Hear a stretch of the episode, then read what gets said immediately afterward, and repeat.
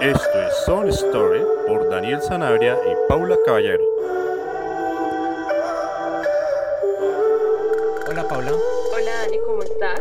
Bien, ¿y tú? ¿He preparado para el capítulo de hoy? Sí, hoy el capítulo está muy, Muy bueno. interesante, sí. El día de hoy venimos con el cuento del escritor de terror muy conocido. Él es Stephen King. Y el día de hoy venimos con su cuento No se equivoca de número. Del libro Pesadillas y alucinaciones. Algo que quiero comentar antes de los datos importantes de este escritor es que este libro él lo escribió a raíz de lo que él soñaba y las historias que cuando niño él leyó en un libro de mitos y leyendas con personajes ficticios y él habla sobre que quiso transmitir en cada una de las historias de este libro esa inocencia con la que él creía los personajes que leía cuando era niño. Entonces, de eso se van a tratar estos cuentos, yendo más allá de el terror normal que conocemos, sino a otras escalas más psicológicas. Pero podemos continuar con los, tem- con los datos de Stephen King, Paula. Claro, te cuento que este escritor es estadounidense y él ha escrito novelas de terror, ficción, sobrenatural, misterio y ciencia ficción. Se han vendido más de 350 millones de copias de sus libros Sí. y algunos de ellos han sido adaptados al cine. Uno de estos es It, El Resplandor, Doctor Sueño, Carrie, El Visitante, entre otros. Este escritor nació el 21 de septiembre de 1947. En este momento tiene 73 años y nació en Portland. Para cerrar esto, los voy a dejar con una frase de nuestro escritor. Aprender es descubrir lo que ya sabemos. Enseñar es recordar a todos que lo que saben tan bien como nosotros. Todos somos aprendices, hacedores y maestros. Grandes palabras. Bueno, eh, comenzaré con el resumen de este capítulo, si te parece. Sí, Este capítulo habla sobre que hay dos historias. Principalmente creemos que hay una historia principal que es la que está sucediendo la mayor parte del, del tiempo. Pero al finalizar el cuento nos damos cuenta que no es lo que pensamos y que la historia es algo totalmente distinto. ¿Qué sucede? Este cuento él lo escribió desde una perspectiva como si estuviese relatando la grabación de una película, porque él habla de que en el primer plano se encuentran los hijos en el salón viendo la televisión, en el segundo plano está la mamá en la cocina hablando con la tía, o que luego está el papá en su estudio dando su trabajo. Entonces él está hablando siempre desde esta perspectiva como desde un director. En primer lugar hablamos sobre una familia, la familia Waderman. Está Kate, la esposa, Bill, el esposo y los tres hijos que es Jeff, Connie y Polly. En primer lugar, vemos que está un momento natural en de una familia que está de noche, los niños están hablando, están viendo la televisión en la sala, la mamá está hablando con la tía y el papá ocupado en su trabajo, todo normal hasta ahí. Pero sucede algo que marca el inicio de la historia que es que Kate, la mamá, está hablando por teléfono y en un momento llega otra llamada, le llega otra llamada y ella decide contestarla. Pero ella no escucha nada normal, sino una voz preocupada, muy angustiada y siente como esa tristeza. Pero lo más primordial que ella siente es que la voz es muy familiar. Ella dice que conoce esta voz. Toda la historia se desarrolla desde la preocupación de ella. Entonces ella empieza a preocuparse y dice, ¿a quién conozco que tenga esta voz? Puede ser mi hija Polly, puede ser mi mamá o puede ser mi otra hermana. Y toda la historia transcurre desde ese momento donde ella empieza a llamar a su hija Polly que está en otro lugar, está en la escuela, vive en la escuela, llama a su madre que tampoco está cerca para preguntar si está bien o por última instancia llama a su hermana menor que vive con un bebé vive en una granja a las afueras de la ciudad y lo que más le preocupa es que esté mal. Lo que sucede es de que en un momento su esposo decide calmarla llamando a la operadora y la operadora lo único que les responde es el teléfono está descolgado. Y toda la historia empieza a transcurrir alrededor de la preocupación y de esta extraña llamada. Entonces, si te parece, Paula, comencemos con nuestra reflexión.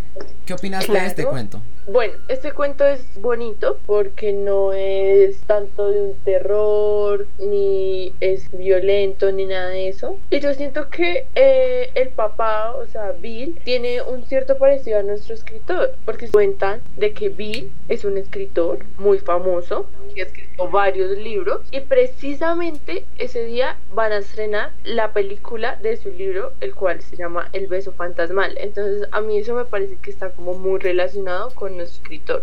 O sea, yo entiendo a Kate porque pues no todos los días tú recibes una llamada de una persona que está llorando, preocupada y Es- tú lo primero que dices es le pasó algo a mis hijos, pues y más que todo pues a tu hija que estudia en otro colegio, que no está en tu casa, y tú dices Dios, ¿qué le habrá pasado? Exacto, y volvemos al tema de que ella se preocupa porque conoce la voz, ella dice conozco la voz, pero ¿de quién es la voz? ¿Qué te parece la situación que ella empieza a tomar con las llamadas? O sea, cuando se empieza a preocupar. Pues me parece que es algo muy natural, donde ella empieza a descartar, porque como tú bien lo dices, ella conoce la voz. Obviamente su esposo que está cerca pues se preocupa pues al verla alterada y lo que intenta pues es calmarla, pero al ella descubrir que las personas que tenía en mente estaban bien, obviamente sigue preocupada porque dice como es que yo la conozco y yo sé que es alguien de mi familia. Sí.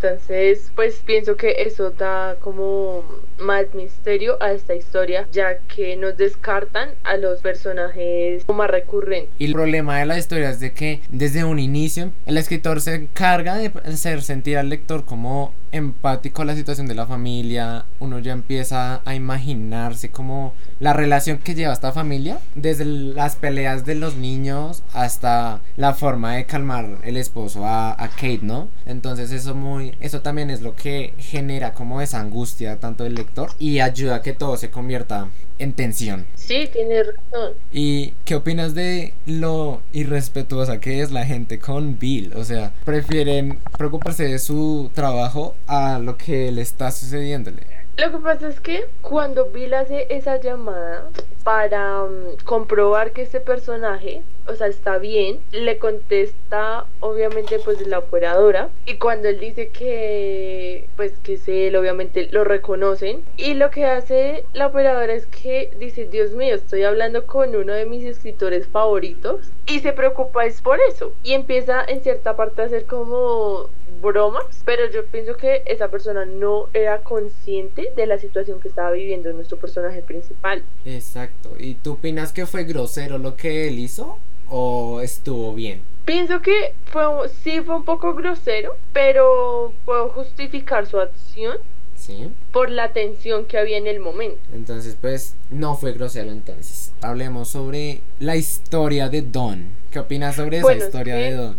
Para mí Dawn es la típica chica, pues bueno, no tan típica por decirlo así, Sí. Pero sí es la chica más joven que se casa, eh, su esposo viaja por trabajo, ella se tiene que quedar sola en su casa. Claro, dentro de ese estereotipo de que tiene que estar en la casa, pero se entiende porque está cuidando a su bebé.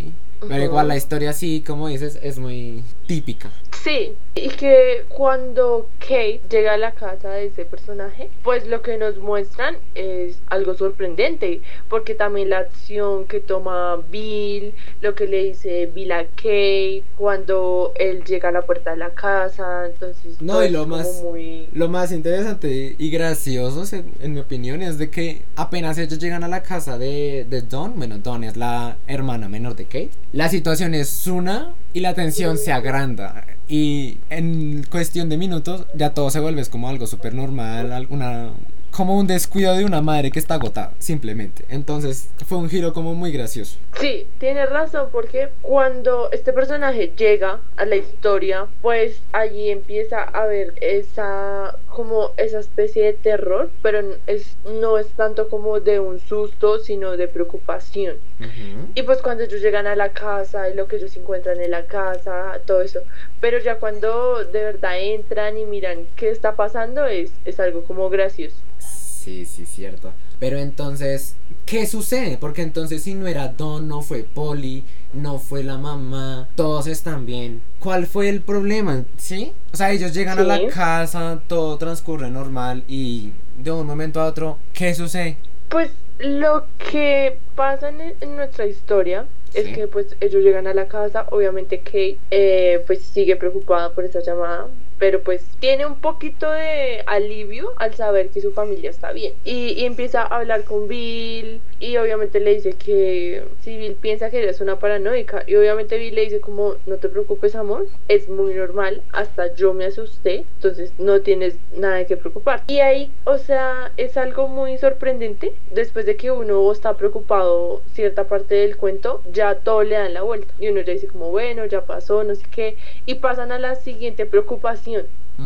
Dejan eso a un lado. Todo le da un giro a la historia, es muy cierto. Sí, Entonces, ¿qué opinas si no podemos dejar la historia hasta aquí? Pero el punto, lo que sucede a continuación de llegar a la casa es un punto y un momento en la historia que es fundamental a que cada persona lo descubra en el cuento. Pero sí, porque el desenlace que tiene después de que ellos llegan a la casa es muy importante. es muy importante, exacto. Pero luego de ese suceso, el escritor da un giro total en el que es, transcurren cinco años y Polly se está casando. Entonces, la historia le toma un momento feliz, un momento, y luego vuelven a retomar la tristeza de Kate y esa preocupación que tuvo cinco años antes. No, y no tenemos que olvidar de que mm, ya en este punto de la historia hay un nuevo personaje que se llama Hank. Entra ese nuevo personaje, Hank, y aporta algo a la historia. Yo diría que no, simplemente es como relleno, porque no. Las únicas palabras que son como de apoyo de él es como el cariño que le expresa a Kate, como el apoyo que le expresa. Pero el resto siento que fue como un relleno que no, no figuraba tanto en la historia. Que además hace ver al, al personaje de Kate de, de otra forma. Lo que pasa es que en esta historia Hank es consciente de lo que pasó. Exacto. Entonces pienso de que sí es un poco de relleno, pero también es algo que en cierto punto como que uno lo entiende, ¿sí me entiendes? Sí. Porque pues él llega después de este suceso tan importante. Entonces pienso que en esa parte para mí no fue como tanto de relleno. Ok, bueno. Hay un último flashback al que Kate tiene que sufrir y es que cinco años antes eh, su hijo Jeff estaba intentando grabar la película de su papá. Entonces, cinco años después, el suceso que ella tiene que volver a revivir es encontrarse con esta grabación y le vuelve la misma angustia del momento y le recuerda la situación tan preocupante que había vivido. Pero esto transcurre y conlleva al resto de la historia y a la parte más importante que no, quer- no queremos arruinarle a nuestros oyentes o a las personas que quieran leer este cuento. Entonces, ¿qué opinas, Pablo? Opino que cuando comienzan a relatar eso es algo triste, pues para mí fue algo como triste porque obviamente como tú lo dijiste, ella se vuelve a acordar de esa llamada y aún sigue con la intriga de quién fue, qué pasó. Exacto. Y que casualmente ella enciende el- la televisión y están pasando la película que estaban dando ese día. Y hay un momento en el que recurre al título del libro y es que el número no estaba equivocado y ella ella sabía quién correspondía a la voz, pero en el momento y la adrenalina la cegaron totalmente, entonces no era un número equivocado, no era la persona a la que tenía que comunicarse. Lo que pasa es que en ese momento nos revelan quién fue el que llamó y Sí. por qué llamó. Entonces, en ese punto, tú ya habías dejado como a un lado ese suceso y el escritor vuelve a traer ese suceso al cuento. ¿Sí? Entonces ahí él da respuesta a todas las incógnitas que hay. Y además de que esa escena que está viviendo ella es muy parecida a otra escena que ya hay en el cuento. Ujú, Exacto. Entonces uno queda muy sorprendido de ese final que le está dando, porque es un final donde uno descubre qué pasó, pero también el personaje. Fue algo muy revelador que a todos nos dejó en blanco. Pero es un momento que cada persona tiene que vivir. Entonces hasta Sí. aquí llega nuestra opinión, nuestra reseña. Y solo queda decirle gracias a Paula por estar y acompañarnos en este proyecto y hacer lo posible. Y a ustedes oyentes que nos escuchan y nos siguen apoyando a crear este podcast. Y recuerden que nos encontramos en la plataforma de Anchor que nos permite ser escuchados en Spotify, en Google Podcast, entre otras plataformas de escucha. Y esto fue todo por hoy. Muchas gracias, Paula. Gracias. Esto fue. Son, son, Chao. Chao.